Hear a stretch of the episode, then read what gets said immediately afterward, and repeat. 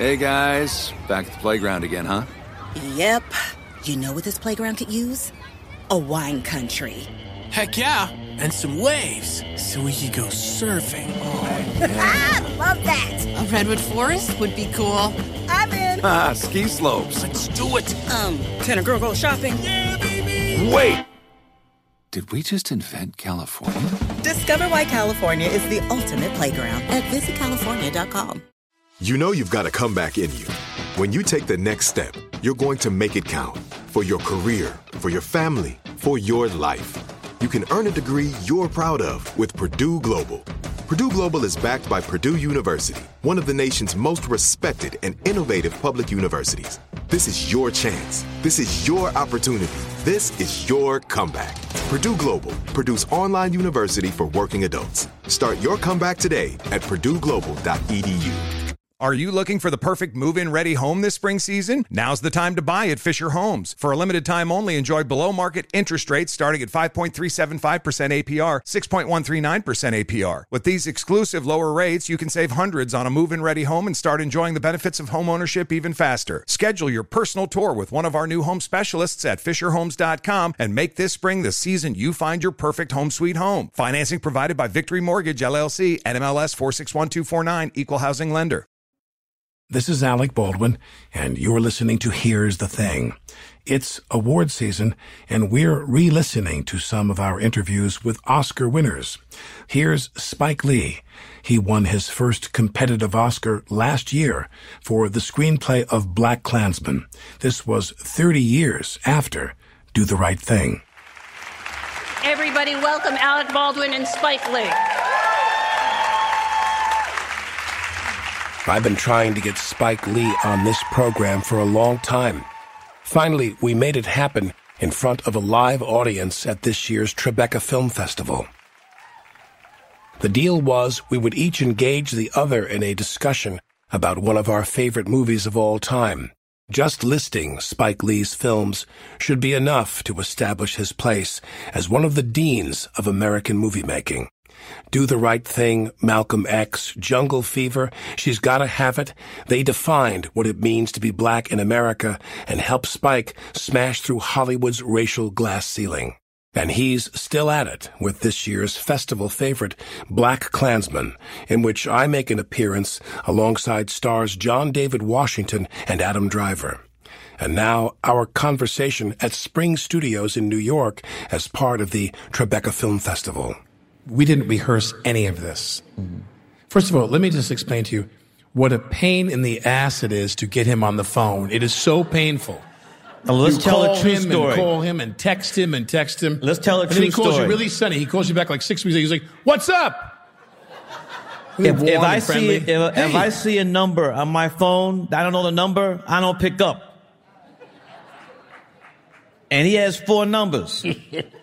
now tell me, I mean, what I want to know first is because I think this is helps, you know, these kinds of origins help us understand this kind of film appreciation.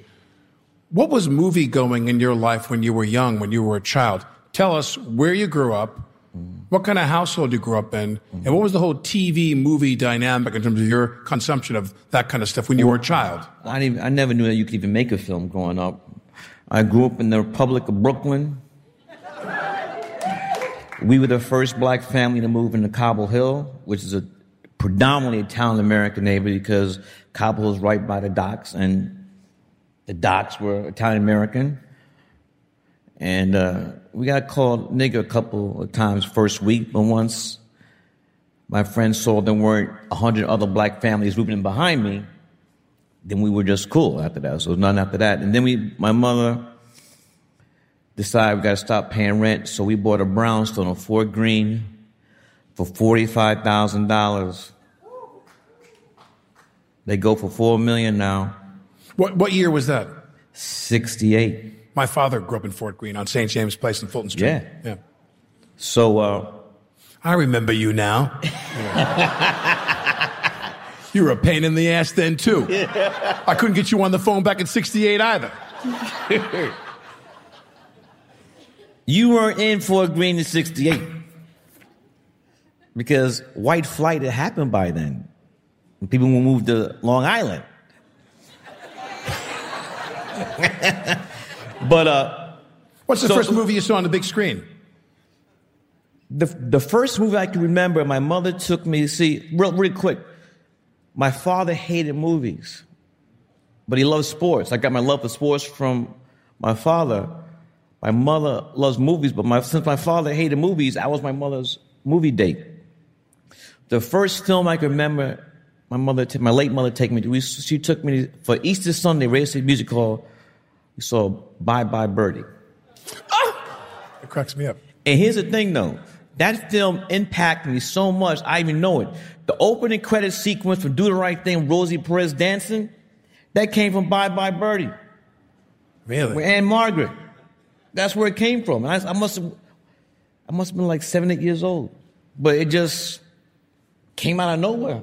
Did, did I mean this is a cliche, I guess, but did that do something to you? The first time you saw a movie on a big screen, did you sit there and go, "Wow"? Yeah, but I didn't want to come. I, I, it's not like it, at that moment. I You went weren't hit by lightning. but it was not. I, who who who makes a movie? Right.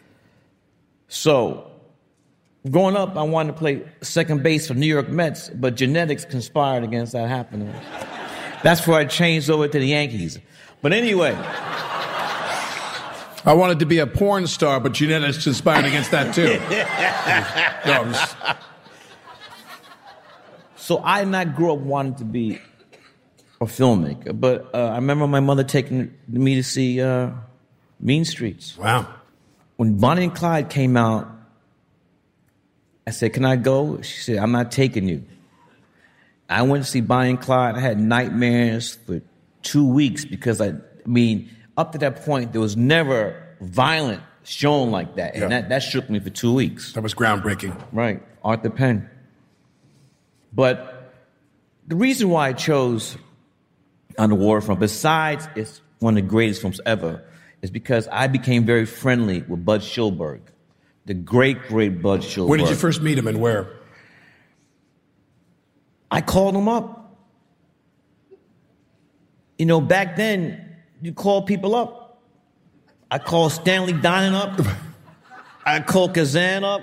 You get people on the phone. People don't realize how much that happens in this business. And True. you know, I was a young filmmaker, so you know, and and in fact, I called Billy Wilder up. He said, "Come on over." You and Cameron Crowe, and I had every time I go, I had people. I got my posters too. So I got my posters. You know, this the the the sign. But Bud, but Bud and I, we worked on a script together, and, and Bud lived to be ninety four or five. But when he was 90, we, we wrote a, a script together called uh, Save Us Joe Louis about this relationship between Joe Louis and Max Schmeling. And his in the, in the last two years of life, he would call me every week and say, Spike, did you get the money yet? Did you get the money yet? Because I had promised him that I was going to make this film before he passed. I'm going, I'm going to make that promise happen. But we just couldn't get together. But it's amazing. It's an epic. Has Hitler, Goebbels, FDR, Eleanor Roosevelt, Lena Horne, Joe Louis, Max Schmeling, Sugar Ray Robinson. I mean, it's it's. uh We're gonna get it done one day. and I miss them. Now, when you when you talk about it in the same as in my life, where I would watch movies, and I thought that movie stars were harvested on another planet, and they flew them down here or something. You know, I, I, the idea that mm-hmm. myself or anybody like me could get into the movie business was just absurd. You know, to me. And when did that change for you? Meaning, when did movie making become a direction that you wanted to set sail in? Oh, when I went to college, I went to Morehouse College in Atlanta, Georgia, and my first two years, the house. My first two years, I was uh,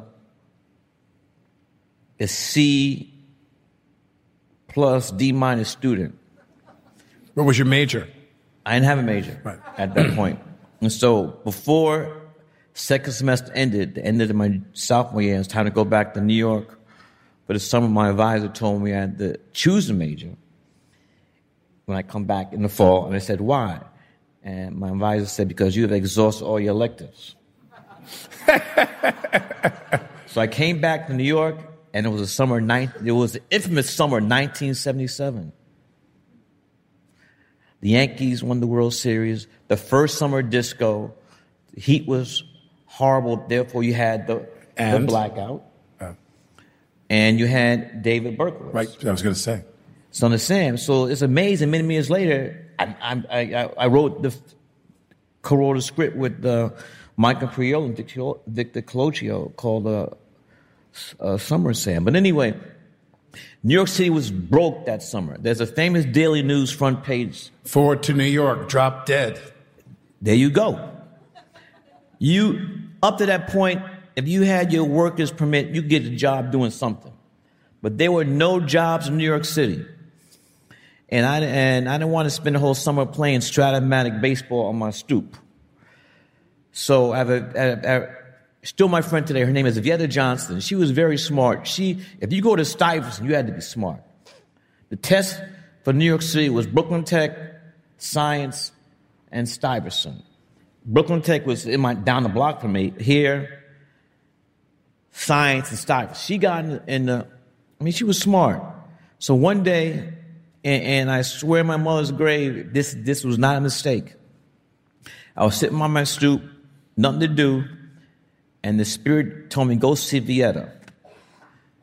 So I went to her house. She lived at University Towers on, on uh, Waverly, no, Willoughby and uh, Willoughby, Willoughby and Ashland, cross street from LIU. So she's studying, I mean, she's studying the whole summer. And so there's a box in the corner of the room. And I said, What's that? She said, That's a Super 8 camera. You can have it. I said, What's the other box? She said, That's the stupid, that's the cartridge of the Super 8 that goes into the thing. She says, You can have it. I'm going to be a doctor, so I don't need this. She is a doctor now. She went to Princeton undergrad and went to Harvard Med School. So that was not a mistake for me to go Vieta's house that day. You So can now say I had- that again. So now I had so now I had something to do. So I spent the whole summer not trying to be a filmmaker, but just shooting stuff. So I shot the blackout. It was the first summer disco. So every weekend there was a block party and DJs would hook them their turntables and speakers to the thing. And then uh, it was just a crazy summer. So I came back to school in the fall and declared my major. I was a mass communications major. Now Morehouse didn't have that major, so I so I took mass communications across the street at Clark College. So you had Spelman, Morehouse, Clark College, Atlanta University, and Morris Brown. These are all black institutions, really in the same area in Atlanta. And there's a teacher there, there's a professor, his name is Dr. Herb Eichelberger, still teaching there. And I told him, I had this film, I just shot some footage, I don't know what to do with it. He said, You make a film with it. So mass communications quickly was film, TV, journalism, and broadcast. And he said, make a documentary, make a documentary of the film. The film ended up being called Last Hustle in Brooklyn. I worked all semester on it, and then many times when he had he had the key to the film lab, and twice a week he would stay extra, so I could spend another four hours editing, and he wasn't getting paid for it either, extra. Why, why do you think he did that? He saw something in me I didn't see. Right. What did he see in you that you didn't see? I don't know. I never asked him. That teachers are so important. I mean, I think you go into Somebody anything- giving you a, a, a, a, a hand, pulling Yes, you up, That's, that's why I teach now. mentoring you. That's why I teach now. Now, explain that, by the way, because I mean, I don't want to just kiss your butt here all day, all night long, but because that's very easy to do. No, I mean, li- listen, I'm, I'm going to get, I don't want to get emotional here, but like in this business, there's just something. I mean, you look at people who are talented, and you really, it just, it, it humbles you. It quiets you. You know, this man is one of the greatest movie makers of the last 50 or 75 years in this country. Thank you. Thank you. This man's one of the greatest filmmakers alive Thank you. ever. And so when you, that mentorship thing, now explain to people, which even was news to me up until recently, you don't guest teach. You're on the faculty and you teach a course Yes. every year for how many years now? Going on 15. 15 years now, you're teaching full I'm a tenured film professor. right, right, right, right. You're going to get a paycheck, man. Fantastic. No, we get paid now, but Yeah. the thing is that both my children went to NYU. Yeah. So that tuition ain't no joke. but my mother was a teacher. my late mother, she taught at St. Anne's in Brooklyn Heights on the legendary Southern. None of, my grandmother taught. My grandmother's grandma was a slave, yet she graduated from Spelman. My mother, my mother graduated from Spelman. My grandmother graduated from Spelman. My father and grand, my father and grandfather graduated from Morehouse. My father was a freshman. Dr. Martin Luther King was a senior. Martin Luther King III and I were classmates, the class of 79.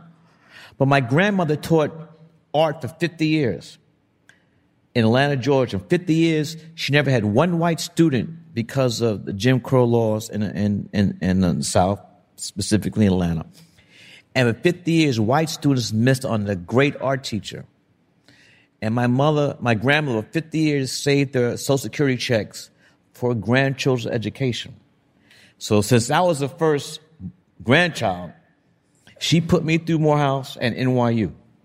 Just accumulation of social security checks over 50 years.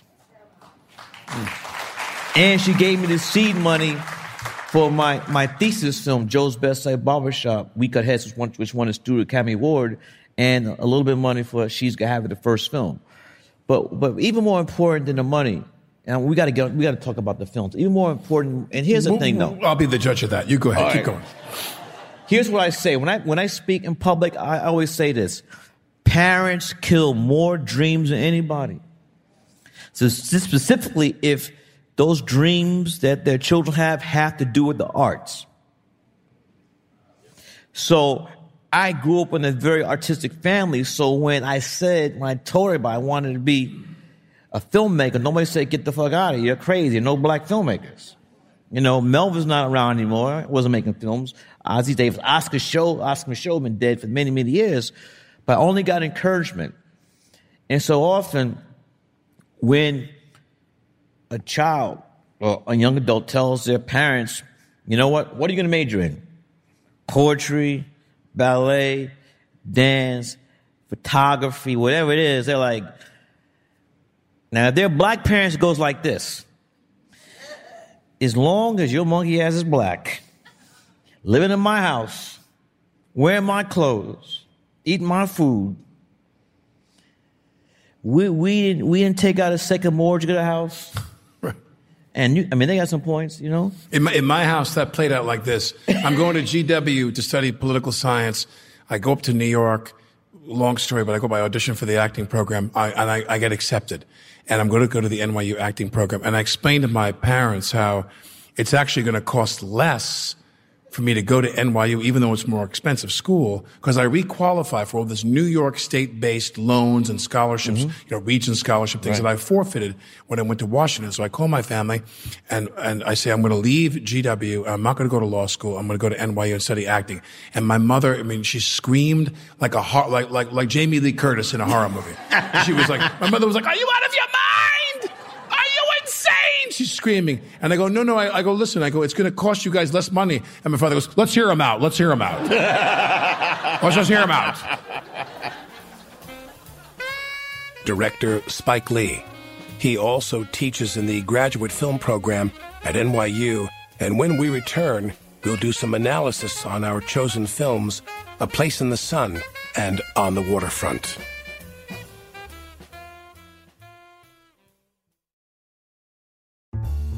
Mother's Day is coming, and mom doesn't want flowers. She wants a cocktail. Here's a hint get mom Bartesian. It's the countertop cocktail maker that creates your choice of over 60 premium cocktails in less than 30 seconds, each at the touch of a button. Flowers die. Happy Hour comes back every day. So get mom the machine that makes amazing cocktails with real fruit juices and craft bitters. Best of all, get $50 off a Bartesian premium cocktail maker with the purchase of one pack of cocktail capsules. So, instead of getting mom a reason to fill a flower vase with water, get mom the easiest, fastest way to fill her glass with the floral notes of gin. The best cocktails are premium cocktails, and the best day to get it for mom is Mother's Day, because you can get $50 off now for a limited time. Visit B-A-R-T-E-S-I-A-N dot com backslash mother to get the best premium cocktail maker for mom at the best price for you. Bartesian, premium cocktails on demand. This is it. Your moment. This is your time to make your comeback with Purdue Global. When you come back with a Purdue Global degree, you create opportunity for yourself, your family, and your future. It's a degree you can be proud of, a degree that employers will trust and respect. Purdue Global offers working adults like you over 175 flexible degree programs to meet your specific career goals. These include associate, bachelor's, master's, and doctoral degrees and certificates. Purdue Global degree programs range from nursing to business to communication and more. Whatever your interest, we have the degree that will move you forward.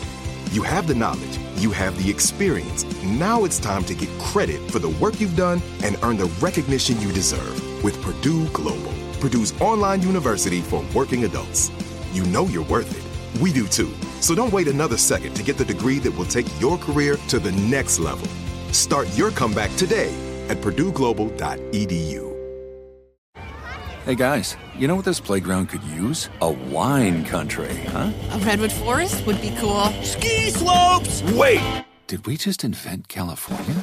Discover why California is the ultimate playground at visitcalifornia.com. I'm Alec Baldwin, and you're listening to Here's the Thing. Now, more of my conversation in front of a live audience at the Tribeca Film Festival with director Spike Lee. Your films obviously deal with a lot of themes of racial injustice and so forth and struggle. Are, are themes that are in your own films, are they in Waterfront as well? Yeah, I was on Anderson Cooper when this whole thing was happening with Kaepernick. And I watched on the waterfront again for the millionth time. And the stuff that Kaepernick was saying was the same stuff that, that Marlon Brando was saying. I want my rights. And you can see the mob was the NFL owners. Because you have when you have the shape up, they had the things the guy was Yeah. giving out. And here, here's a motherfucker here. In the scene, to get on the work, the guy, the steward, whatever, he has to give you like a coin. And so after Marlon Brando, Terry Malloy testifies against Lee J. Cobb. Yeah, Johnny Friendly. Johnny Friendly. He, he says, fuck it, I'm going back to work. So he's standing there and they're giving out a coin to everybody. And then there's nobody there. And there's some rummy, some bum Yeah. who's has his hands over The fire. a fire. You want to work? And they, and they put in. And so I'm saying the NFL, these motherfuckers hire motherfucking quarterbacks who are horrible. So what they did to Terry Malloy, they're doing to, to Kaepernick. They were, I don't want to say the guy's name, the guy had retired. Chicago Bears quarterback. Go ahead, say his name. He retired. They're all looking on- they're all looking on He Google right now. They took him out of retirement, gave him a $10 million contract. He was horrible. And Kaepernick still can't get a job. So it was amazing. I mean, Bud Schulberg was a visionary. And when I saw what they were doing to Terry Malloy, it was the same thing the NFL was doing to Kaepernick. I think that uh, you know there's a lot of legend and lore about that film, and you know these stories that everybody's heard a million times about. Brando doesn't do the off camera for uh, Rod. Steiger and all that crap, and you know all that stuff, which is not that important. Is the movie about Kazan's mea culpa for you know ratting out Un- un- un-American. You know, I'm Uh-huh. glad what I've done to you, John Friendly. I'm gonna keep on doing it. He says, you know, you know that, that no apologies for that. But for me, it's like uh, you know, Brando was someone who was a Did you know him? Brando. Yeah. I met Brando one time. I was going to do. Uh, uh, I was in this wheel of my life where, uh, C, you know, CBS was going to pay people big money to do these MOWs, the old MOW. We were going to do. Uh, we did. I did Streetcar on Broadway, which we wound up doing on a, uh, uh, for TV. No, no, no, no, no. Nah, nah, you And, rock uh, that. But we do. We do uh, Streetcar on Broadway. We do it on TV, which that was a waste of time. But they paid everybody a lot of money. But like, why do it for TV when it's in the, in the movie? uh, his movie. And so I go see him because they want to do Cat on a Hot Tin Roof. Mm. And they want him to play Big Daddy, but they're not going to insure him. Long story short, as I go to his house, this is a true story. I go to his house, uh, up on Mulholland, and I, I go there to beg him to do Cat on a Hot Roof, uh, if they will ultimately insure him, which they wouldn't. And I mean, I'll do my, my, my tepid Brando impersonation, but I said, uh, I said, uh, uh, you know, I, I, I, you know, one thing led to another. I had lunch with him for four hours, and I said, uh, uh, you know, I did Streetcar on Broadway. Uh, uh, you know, like it was like six or seven years before. And he said, "Yeah, I, I, I heard about that from some friends of mine that you did that. I heard you were very good in it. Yes, and I heard you were very funny. And I, I wish I had done more of that because it's a very funny part, and the, the character of Stanley is very funny. And I wish I'd found more of the humor in myself. And there's a pause, and I went." But it worked out pretty well for you just the same, wouldn't you say? I mean, I mean, I mean, it went okay, don't you think? It's For how it went over, you know, in the, for the public. And uh, but it's uh, yeah, I met him just that one time, and uh, uh but but you see, he's interesting to me because there's a couple guys. I mean, I'm going to talk briefly about it from the actor's standpoint, which Yeah. I uh, which I can't help but uh, you know. Pacino was obviously a big beacon for me, and there's those moments. You know, there's always a moment. Uh, you know, uh, John Randolph is in the hospital, and uh, Serpico's got the bullet hole in his face, Mhm. and uh, and John Randolph puts the gold shield on him, and he doesn't want the, the the gold shield to become a detective, and finally he gets it, and Pacino just erupts into this moment, this momentary sob, this gasp of agony for just a moment of his suffering. And I just thought to myself, this is why I want, Al made me want to be an actor as much as anybody, as much as anybody.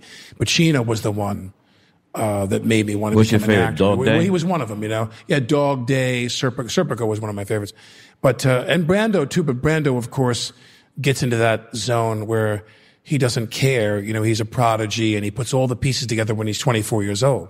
Brando did Streetcar on Broadway when he was 24. I did it when I was 34. He, I, I never met him. You He- never did? He called me up two o'clock in the morning,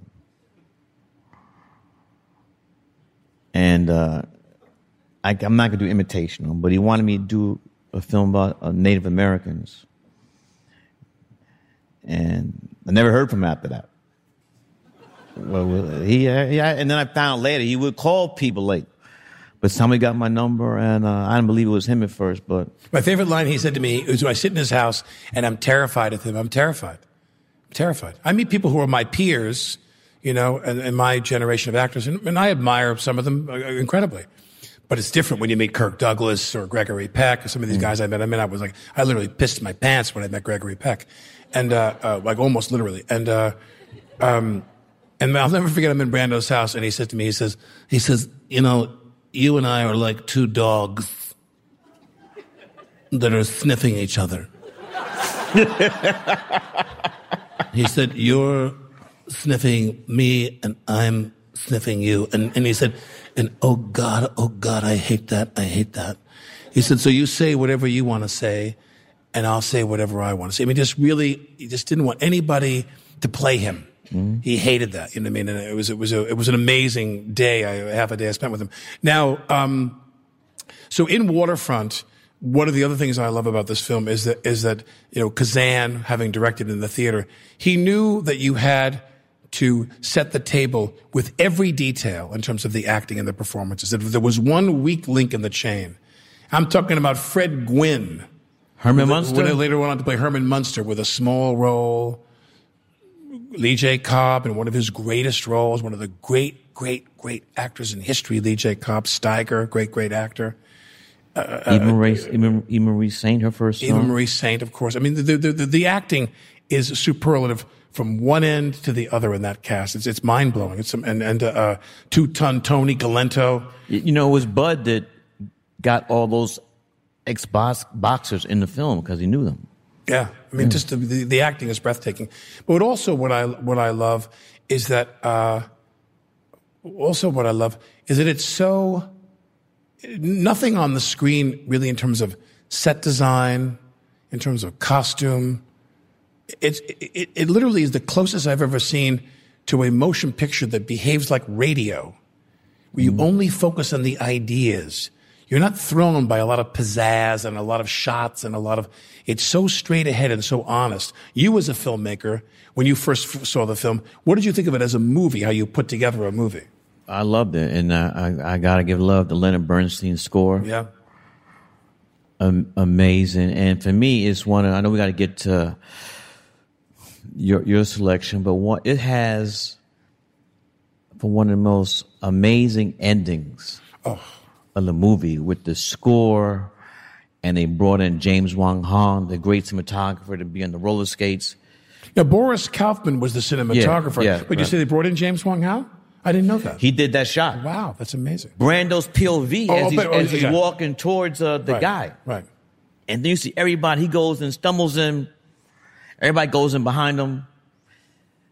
And then you see the gate closed and you see, uh, Malden. yeah, Carl Malden and even, even Saint walk out. I mean, that, that, and uh, that's, whew. A lot of great lines in that movie. That uh, um, I still quote Brando whenever my wife would say to me, uh, you know, she'd say to me, uh, you know, when are you going to take me to dinner or whatever the line was, and you know, Brando's got that line in the in the bar with the gun, and he says, "It's none of your business." you have to say that line to people like That That will not work in the Lee household. Let me tell you that. It's none of your business. Why don't you mind your own business?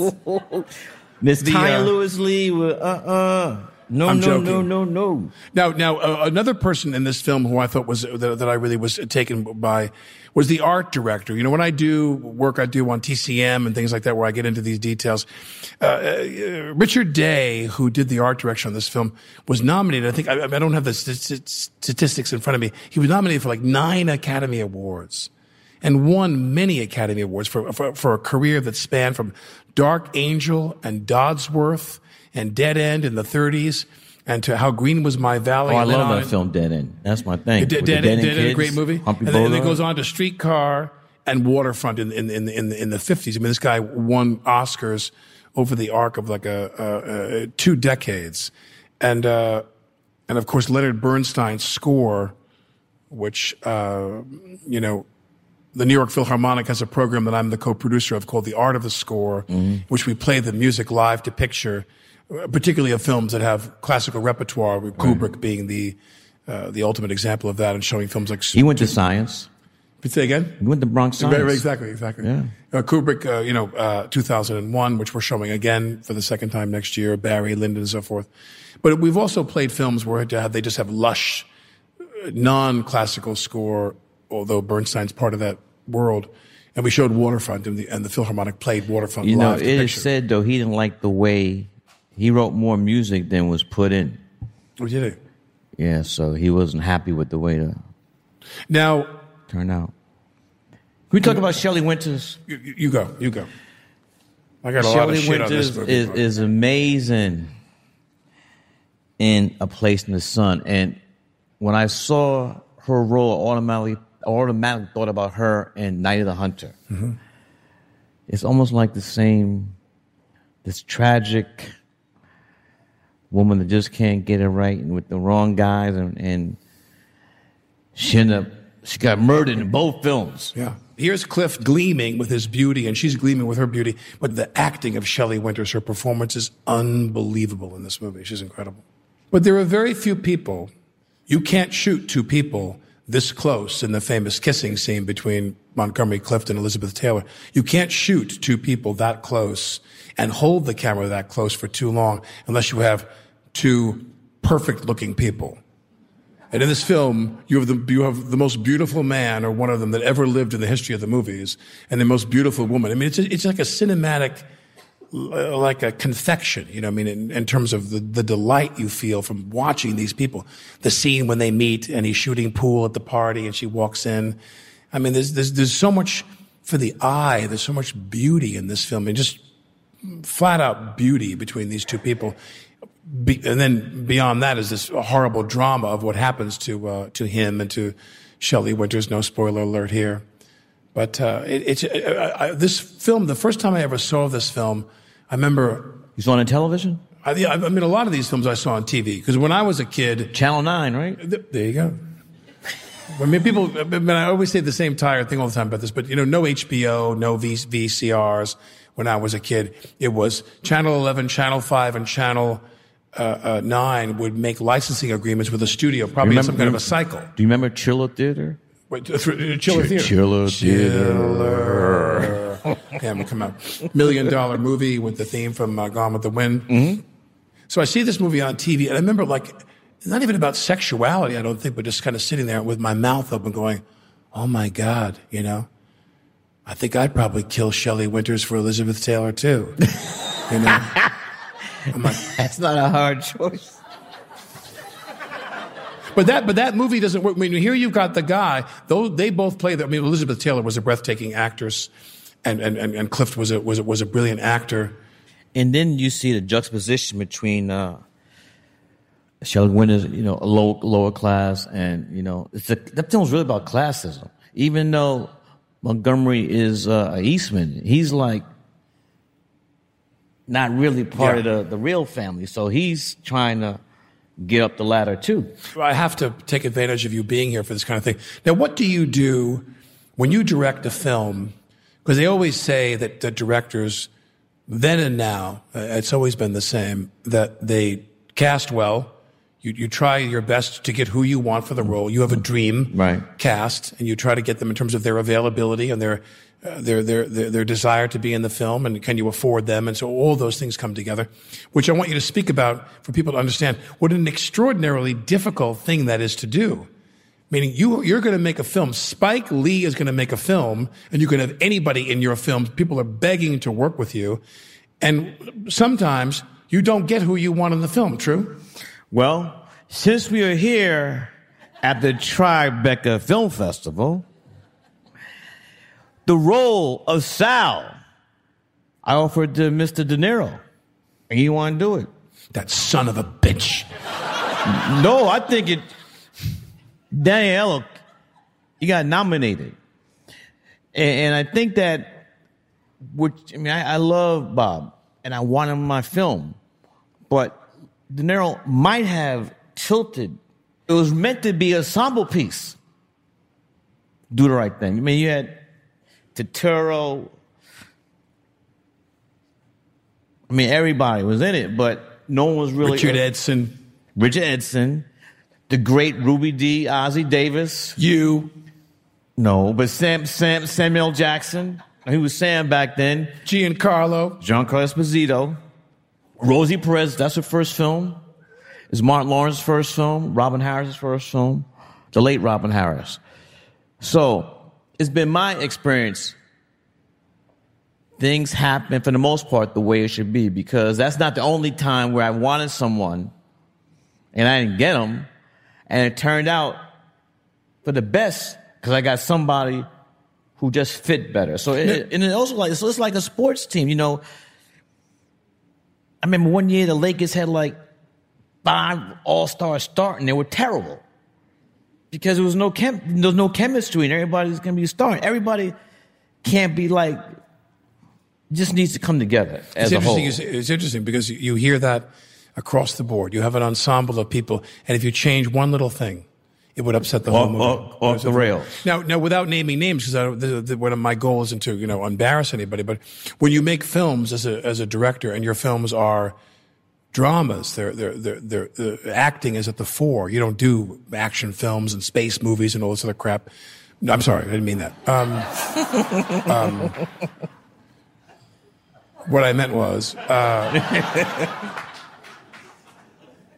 because we love space movies. Let's face it, they're great. Some space movies, are great. but but when you're directing, what is directing performance for you now? Because like you bring these people in, and you bring people who are going to play the role, and you you assume they're pretty good to go. Mm-hmm. But what happens when it's not working? How involved are you involved in like walking up to people and taking them aside and going, "Hey, man, this is what I need in this scene." Yeah, but you can't. That has to be done, you know, in a whisper. If you do that, I felt you're, you're going to lose the actor. Even if you take them aside and do it. No, I'm saying it has to be done Exactly, privately. private. Exactly, I agree with you. All notes should be private.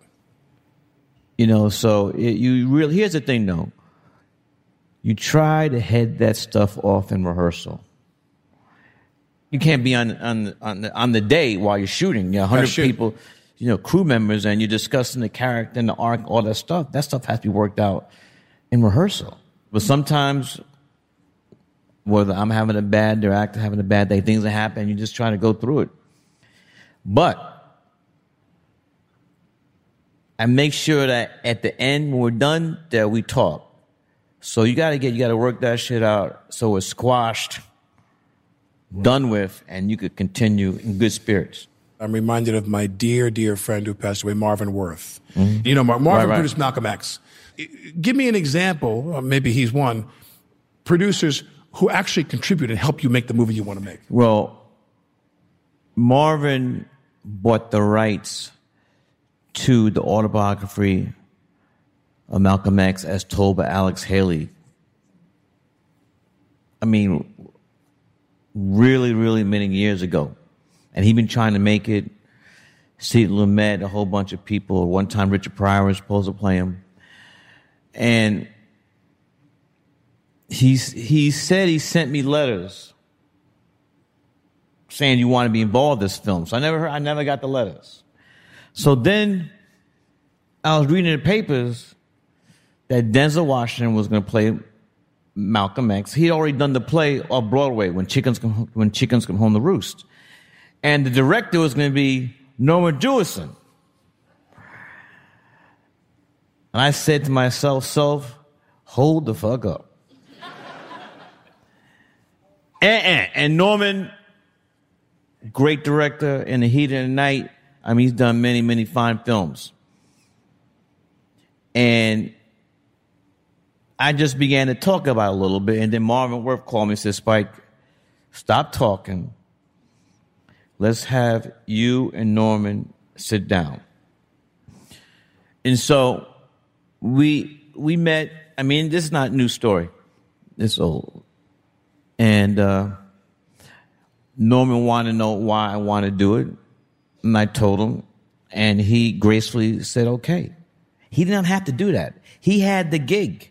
He was the director. He was the one that Marvin Worth chose and also Warner Brothers.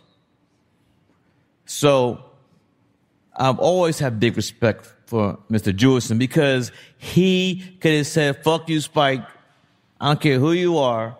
I'm directing this film. But there are producers. I want. I mean, this is, I guess, what my question is because a lot of people that that's an intangible for a lot of people. What producers do beyond, as they say, bringing a vital element to the table: the script, the star, the money from the studio.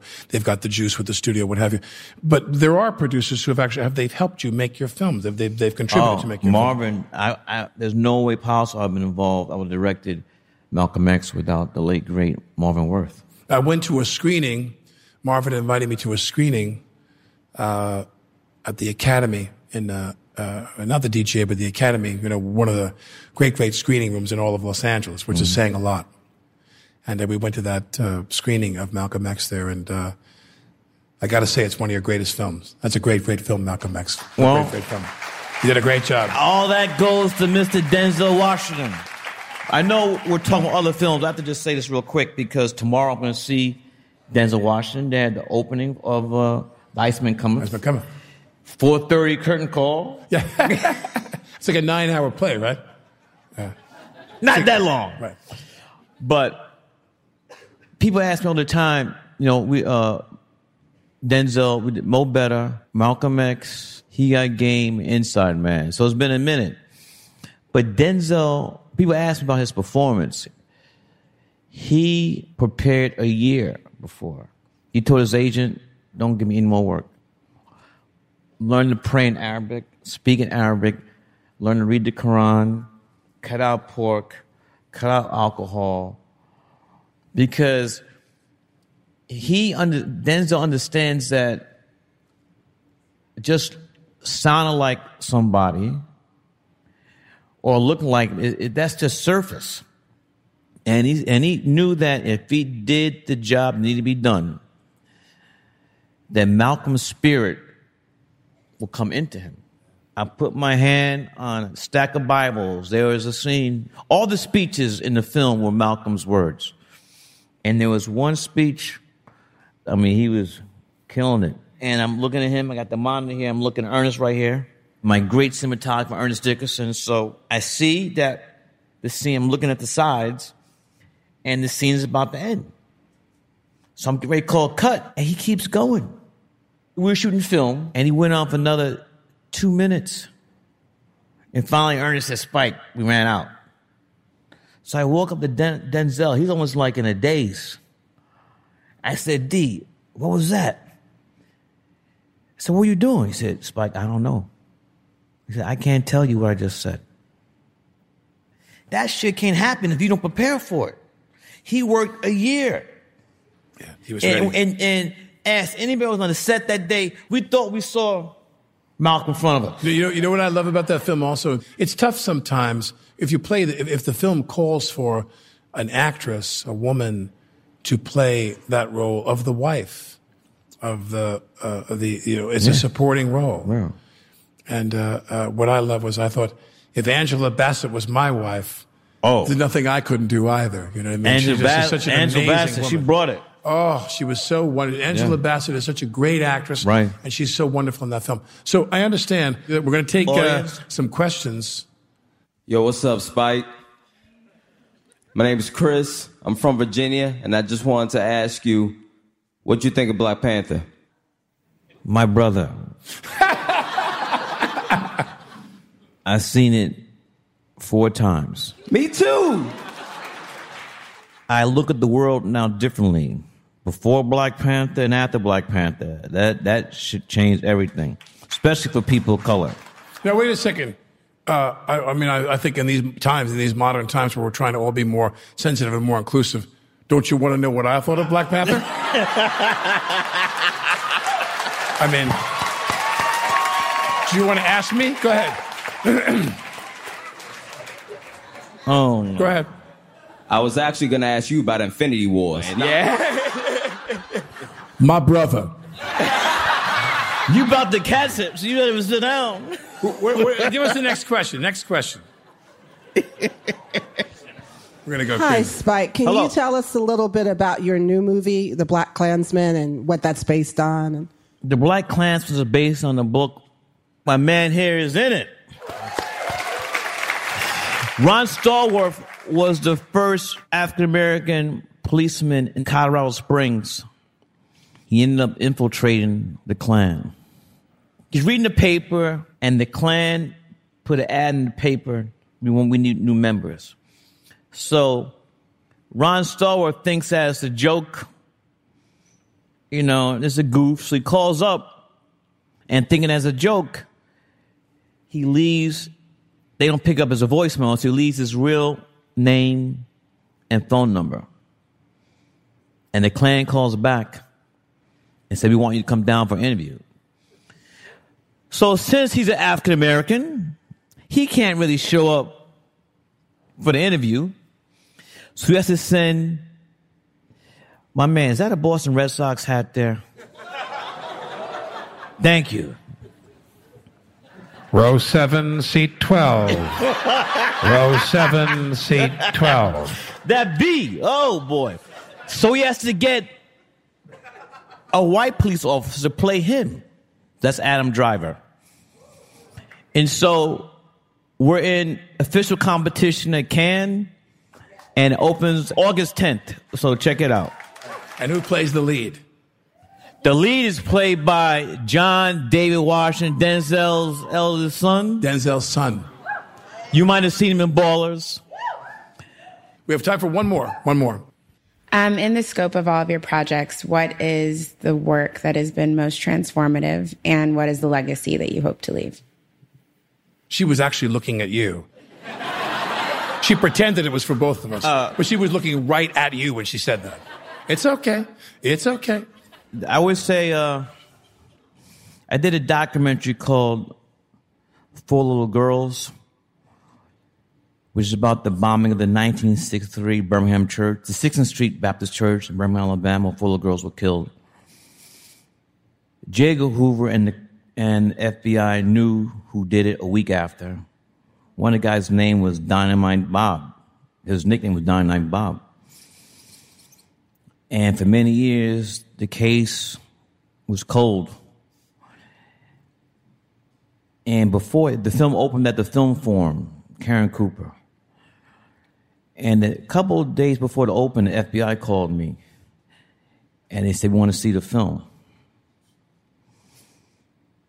The day after the film opened, they reopened that case.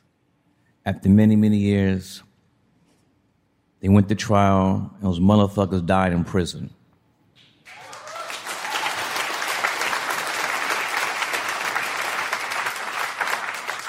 True story. They they, they killed, murdered those four little girls, and just went about their lives. You know, and they died. I think I don't know how many was one or two, but they died in prison. Well, I know this is going to sound corny and sound stupid. When I was on my phone, by the way, a moment ago, trying to look up something about him, and my wife, who's here, texted me and said, "Put your phone down." she literally texted me. She wrote, "Enough with the phone." My legacy is not really that much about, honestly, I don't really think about the work I do that much. I do, it comes and goes. It's sandcastles, you know what I mean? The ocean comes, it's the moments you have with people. I'm doing The Edge with Tony Hopkins, and he and I would have lunch together, and we would do dueling Richard Burton impersonations together over lunch. And I'll never forget that to the day I die. I wanted to work with him, and he called me recently. I had me come and do a movie with him, and it was it was really. I mean, it was uh, we did one day. I shot this little thing. I won't give it away, but what a great honor it was to get. That was my Ed, honor. It was Ed, Ed was Norton. I just did a movie with Ed Norton. Ed directed this wonderful movie, Motherless Brooklyn. I'm in this crowd with people I worship. You know, uh, uh, Cherry Jones and Cannavale and uh, uh, uh, Willem Dafoe. I'm on the set with them, going, "Oh man, this is what it's all about." You know, to me, it's who you work with. I got to do Good Shepherd with Bob. De Niro would walk up to me and uh, Matt Damon, and he would talk to me. And literally after like 30 seconds, I would, I mean, I, I couldn't hear him. I went deaf. All the movies start screening in my head. And he'd talk to me, give me the direction. I look at him, I go, I'm sorry, could you repeat that? I wasn't listening to a word you said just now. And he'd look at me and go, You're very good, Alec. You're very good. but to be with those people, to be with them. And with that in mind, would you all please join me in thanking our guest, one of the greatest movie makers in Oh, history. thank you. Thank the my great, man great right here. Spike Lee. Thank Spike you, Lee. thank you.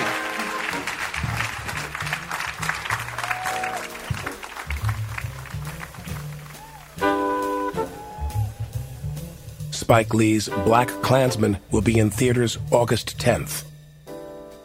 This is Alec Baldwin, and you're listening to Here's the Thing.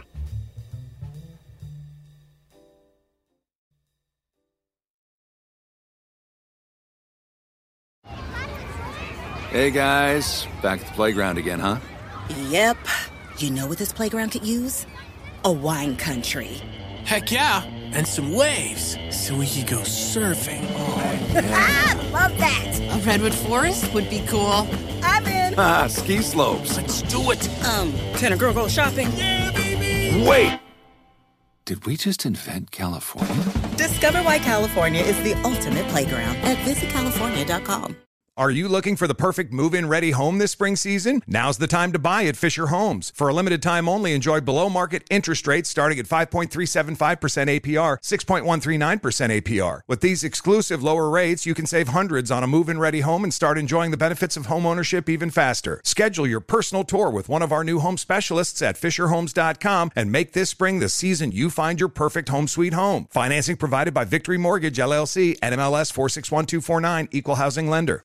Whether you're a savvy spender maximizing your savings with cashback rewards, a thrifty rate watcher seeking the lowest interest, or a travel enthusiast looking for extraordinary perks, Kemba Financial Credit Union has a visa to complement your lifestyle and unique needs. Apply today at Kemba.org to unlock a limited time 2% cash back on purchases and pay 0% interest on balance transfers for an entire year with a new visa from Kemba. You deserve a card that works for you. Restrictions apply. Offer ends June 30th, 2024.